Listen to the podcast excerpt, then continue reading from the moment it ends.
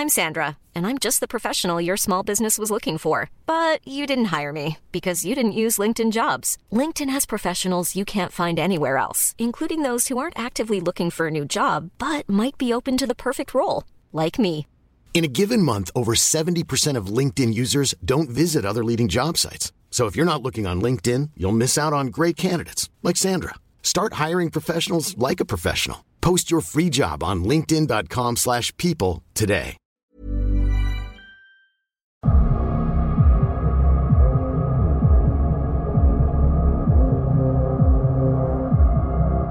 There once was a man who was either from the future or who was from our time and traveled into the future. I've read conflicting reports, or I guess heard conflicting reports in this case. Either way, what he saw in the future was an apocalyptic, cataclysmic dystopia. The end of the world, the fall of humanity wrought by some unknown horror. In seeing this, he knew what had to be done, so he came back to our time to warn us all. But something went wrong. How his time machine even functioned exactly is unknown, except that it apparently somehow incorporated a magnetic field. Some disastrous magnetic mishap, therefore, turned his body into metal, whether steel or lead or something else. It really doesn't make a difference the exact type of metal or alloy he was turned into. He'd become known as the Iron Man. Ignored or viewed as an oddity by the rest of humankind, the very same people he once sought to save, and unable to communicate, barely able to move, for that matter, at least for a time, his condition and ostracism eventually drove him mad, until it turned out that the Iron Man was, in fact, capable of moving, and much more. He was capable of bringing about the very Armageddon that he had foreseen. The Black Sabbath song Iron Man is a succinct, efficient nightmare, a horror story about a man whose heroic ambitions inadvertently render him an outsider, and whose outsider status then turns him into the world's greatest villain. In the previous episode, I talked about how scary it can be to be the outsider, but as we saw in multiple examples from that episode, sometimes the scared outsider turns into the scary outsider. But there are other occasions, in fiction and in reality, where sometimes an outsider starts and ends the story as the primary threat.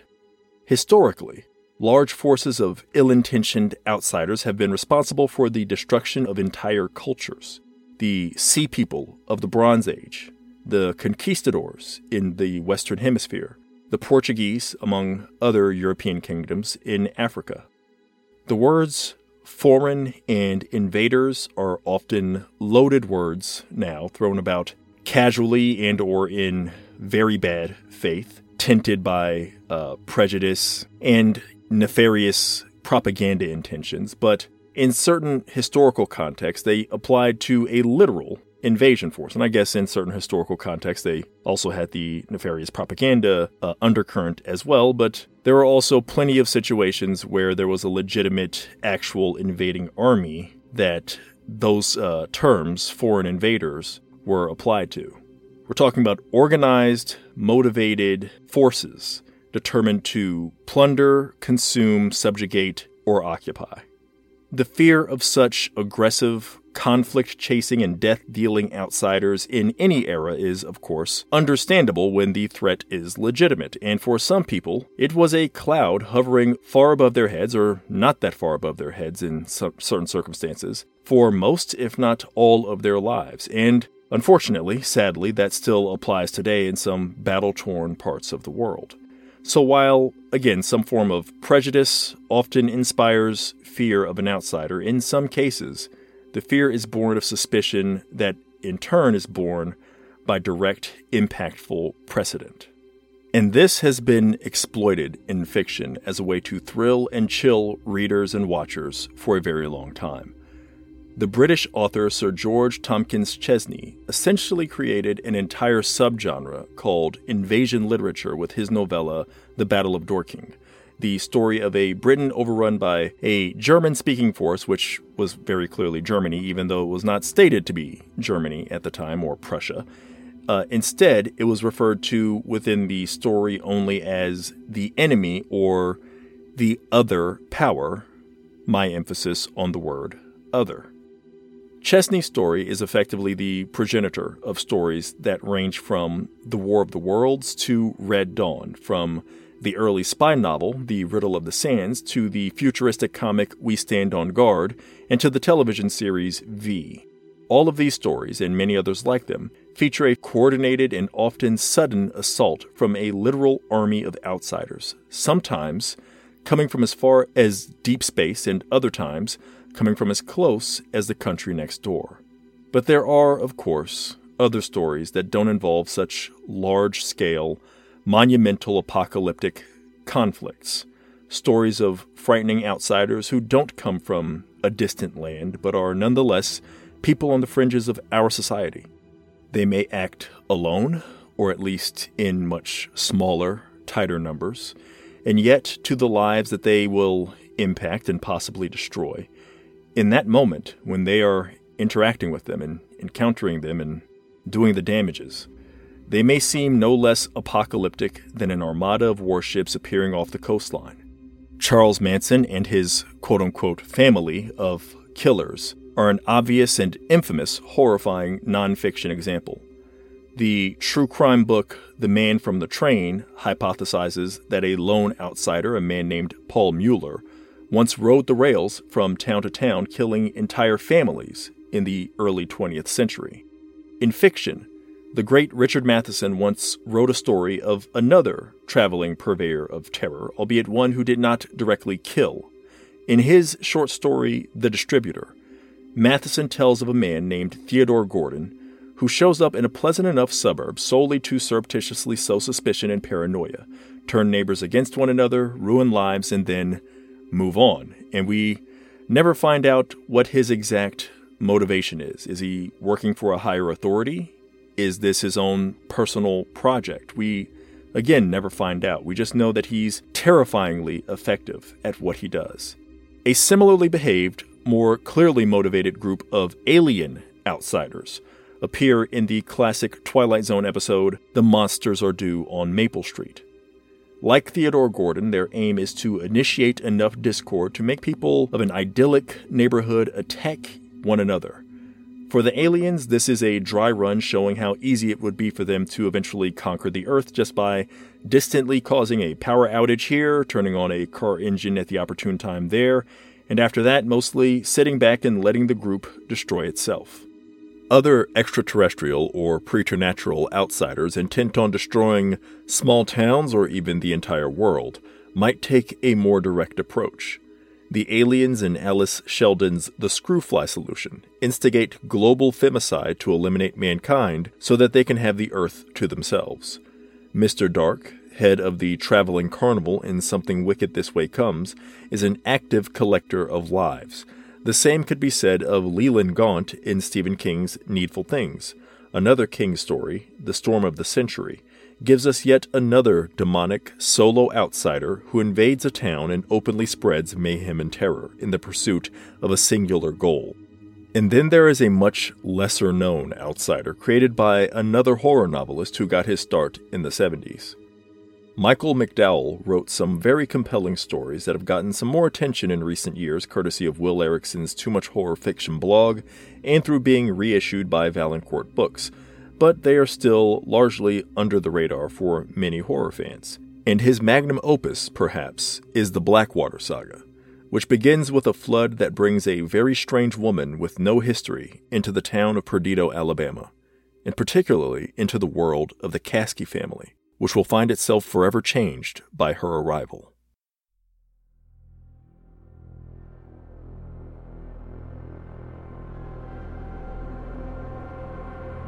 Elinor Dammert should be a much more notable villain, or anti villain, I guess, in the uh, annals of horror fiction. She is uniquely compelling, seemingly overpowered, and yet, in the end, dependent on the help of ordinary people when things get to a point where she actually has to meet her fate.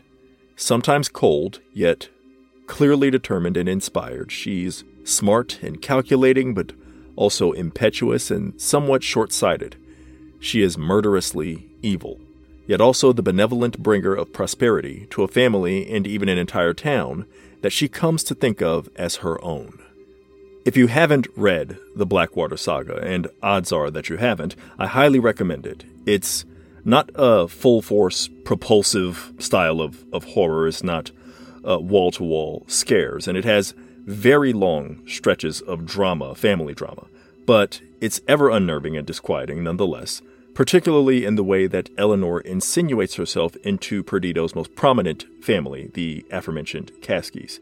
Throughout the story, she can lull you multiple times into thinking that she is the good guy in the story. And then comes the next time that she coldly and viciously murders someone, reminding you that she is, again, at best, an anti villain here, and every time she kills someone, she creates a vengeful ghost that settles for killing someone else, someone close to Elinor, in order to injure her emotionally in place of being able to get to her directly because throughout most of the the novel she's too powerful for them to exact their vengeance upon her directly. So she is not only killing people, she is getting people killed. People that are close to her, that also, even though they are close to her, don't really completely understand her true nature and are ultimately innocent. She's getting them killed as collateral damage to her actions and ambitions. Anyway, before I say too much more, I do want to give you an opportunity if you haven't read the book and are intrigued enough to now want to maybe try to read it. I'll give you an opportunity here to just go ahead and stop, go, read it, and then however long it takes you to finish it, come back to this point when you're done. And if you're still here, let's get into what Elinor Dammert truly is. Or rather, at least what she seems to be. And I say seems to be because it's never fully defined by design, by intent, in the novel as to what she is and, and truly what all she is capable of. She appears to be some kind of reptilian river goddess or something, some kind of ancient being, creature, a lot of words that, you know, might not quite be befitting what all uh, she entails and what all she displays. She is, one way or another, some kind of monster wearing a human disguise. Her nature is essentially revealed very early on as well, so it's not much of a spoiler at all to to detail this. It's even on the uh, most recent book cover, since it's been reissued, um, an indication that she is more than human. She is something well beyond human and much closer to reptilian in her natural state. In her human disguise, however, she is originally discovered in a hotel room after a tremendous flood where the waters have reached a high point within the hotel and now have since receded somewhat, but she still has to be reached by boat because the waters are still that high. But the water line within that hotel room is too high for her to have survived inside, waiting to be rescued, which is what she claims to have happened. Her apparent powers of persuasion seem to uh, make the target of her temptations, Oscar Caskey, oblivious to this fact, though it's not lost on Bray, a black man employed to be of general service to the Caskeys. Bray is with Oscar when Elinor is discovered, and he is therefore the first person to really raise any kind of suspicion or objection to her presence and her story. And incidentally, uh, Bray, like many of the other black characters in the story, save for one who does grow loyal to Elinor and thus plays a more prominent role, uh, but the rest are essentially rendered outsiders within the story and sidelined by the fact that they recognize something strange is going on very early on and try to quietly disengage themselves from whatever it is that's happening. And what is happening is that Elinor has set her sights on Oscar with the intent of marrying him. And to that end, she is going to use her array of powers, which are, again, not exactly defined, but we do see relatively early on that she can either control the weather, at least on one occasion, or she possesses such an intimate knowledge of the weather that she can use that to her advantage. Hence, when a sufficiently strong storm arises out of nowhere, she makes sure that a rival is on the road when the storm arrives, is being driven through the storm, in fact, when it arrives, so that she can inevitably die in a violent car accident. And like several of Elinor's victims, the woman who dies in that accident was an awful person who had very recently harmed a child.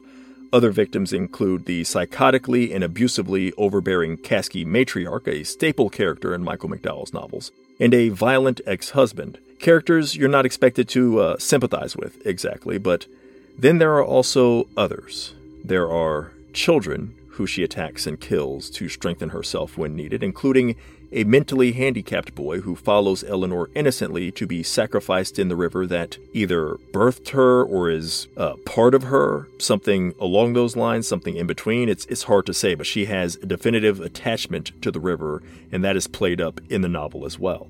Anyway, it's it's much easier to say that that boy in question didn't deserve what happened to him just like any of the other children and some of the other innocents that she kills. And it gives us all the proof will ever need that Elinor is not above killing innocent people if it will get her what she wants. As to what she does want, Elinor is the ultimate outsider, and therefore her wants and desires are hard to pin down. She's not even human. She seemingly wants to live a simple human life to experience love and marriage and motherhood and grandmotherhood friendship, kinship, financial success, and all the luxuries and pleasures that come with that.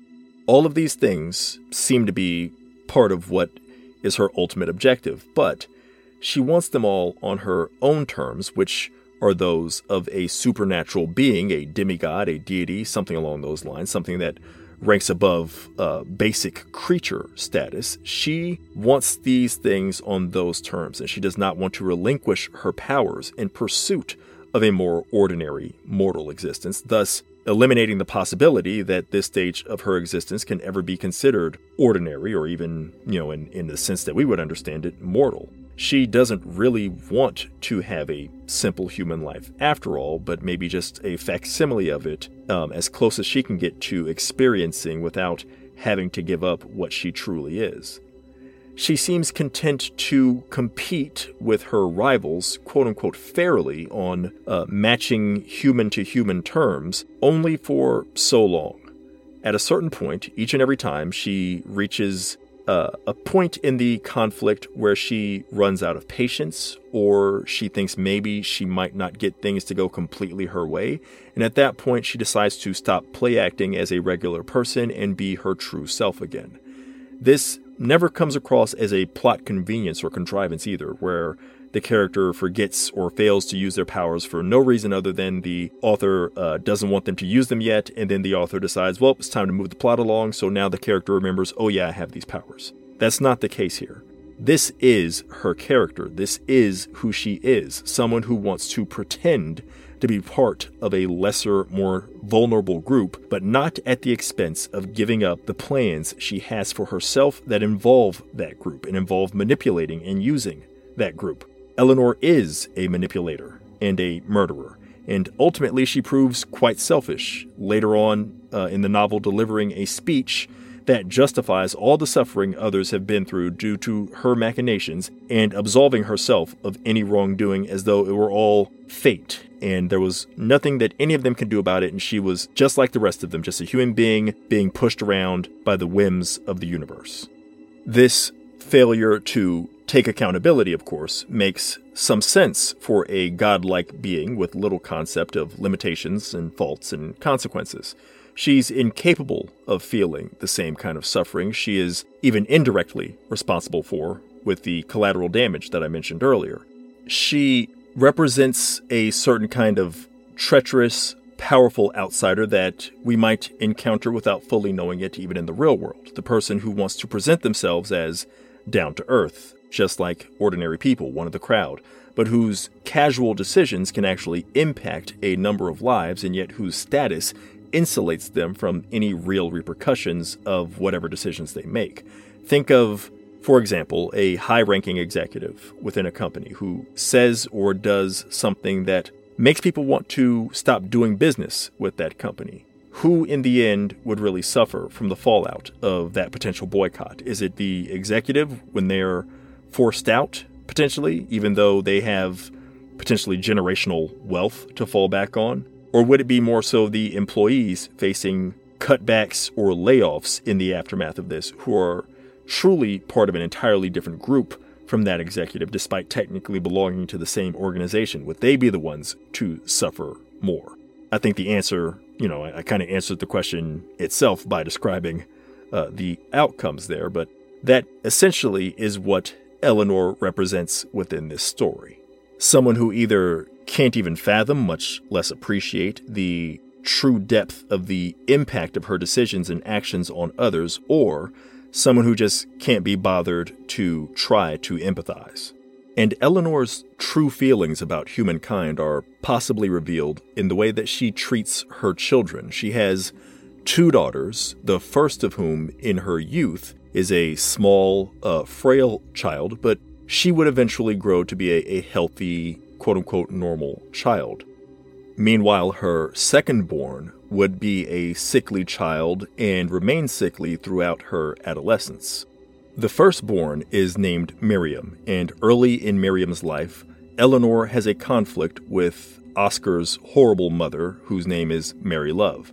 And in order to negotiate favorable terms with Mary Love over something that Elinor believes is rightfully hers, she gives up Miriam, her firstborn child, to be raised by Mary Love, and Mary Love thinks that she has won this, you know, this child in a power play, but in truth, Elinor has no feeling, has no care for the healthy Miriam because Miriam is too human. She is too unlike her, and this bears out as the story progresses. Meanwhile, uh, her second born child, the one who remains sickly, as I mentioned previously, is named Frances, and she treats Frances with the, the doting and care that you would expect a mother to have for their child, whereas Elinor treats Miriam as though, you know, she she's not quite a stranger, but certainly not like she's one of her own children.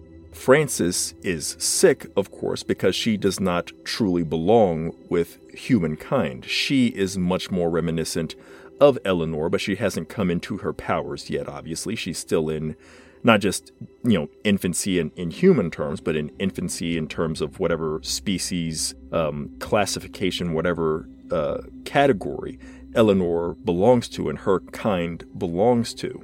So Frances is going to take more time, obviously, to come into her own when she eventually realizes her true nature and where she, quote unquote, belongs.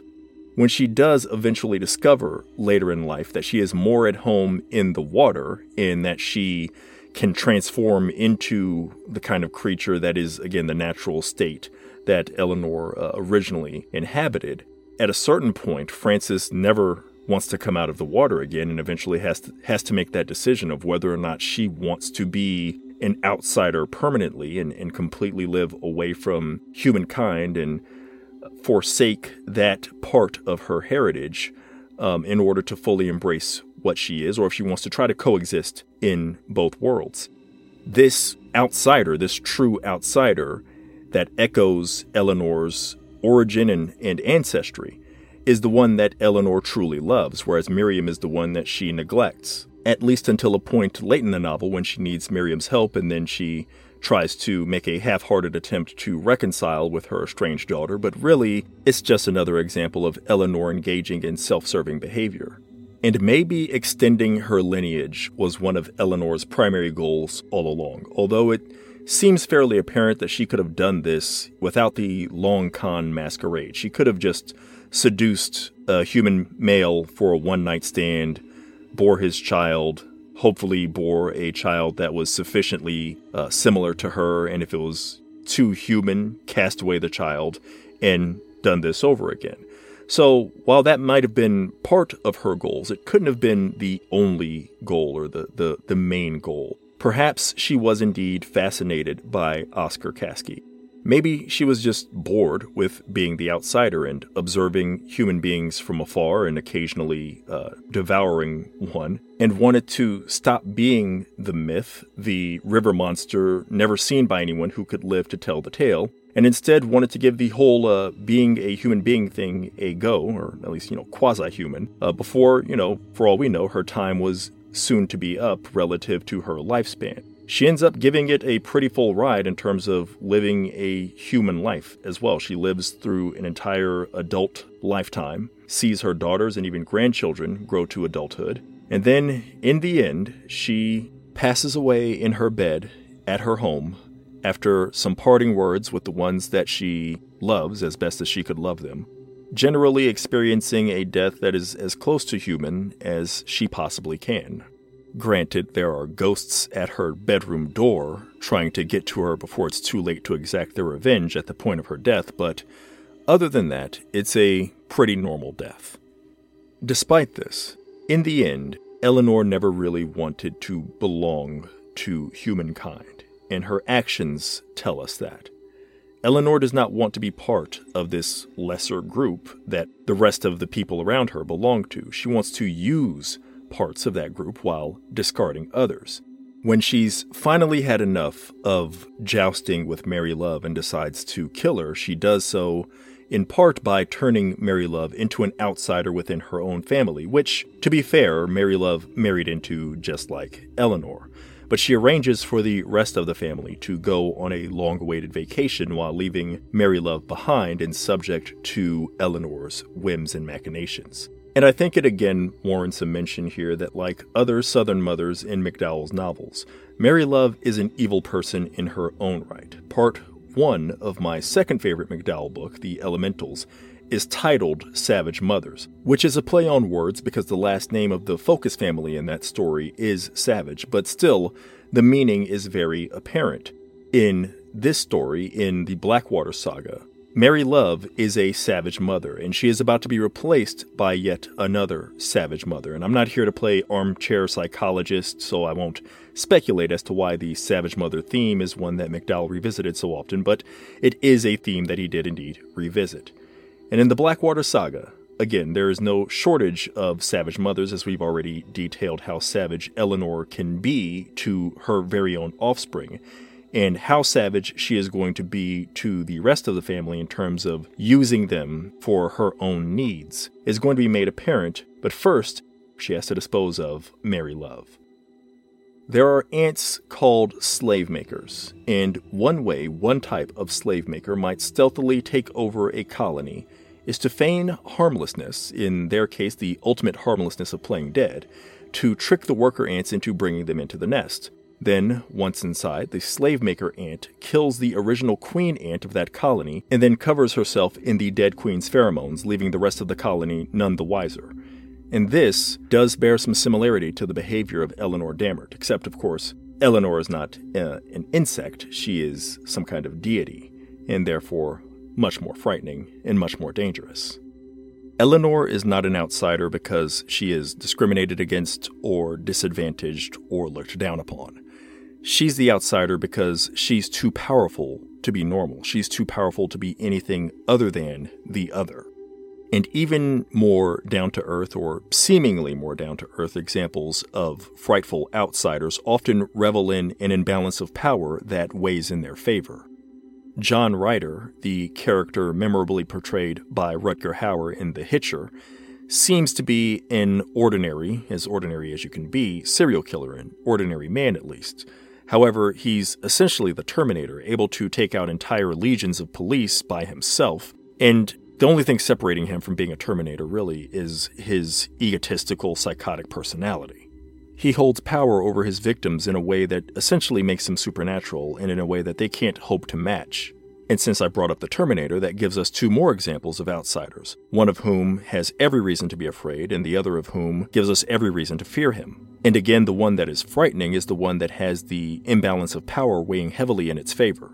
But as tempted as I was to make the Hitcher and the Terminator the subjects of this episode, and I might get around to them, I'll, I'll probably get around to them in some future episode at some point, I really couldn't pass up the opportunity to talk about one of my favorite books, and again, one of my favorite villains that I think deserves more attention in the genre. Elinor Dammert made an impression on me before I was even halfway through with the Blackwater saga. Because, as I mentioned earlier, she can make you forget multiple times throughout the book that she is one of the bad guys. She is a deliberate invader, as bold as a Viking raid, as deadly as a serial killer, as insidious as an infection.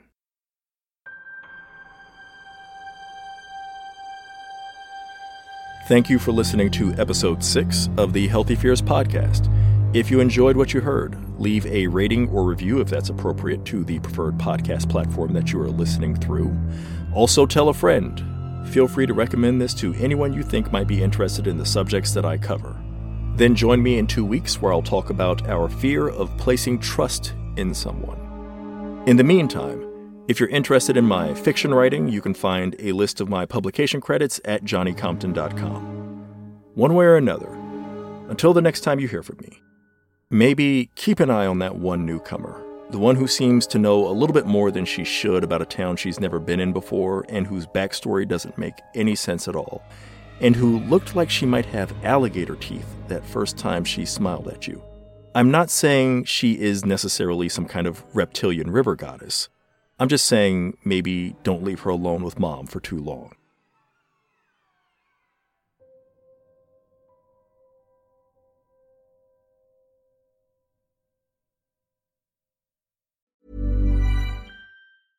Planning for your next trip?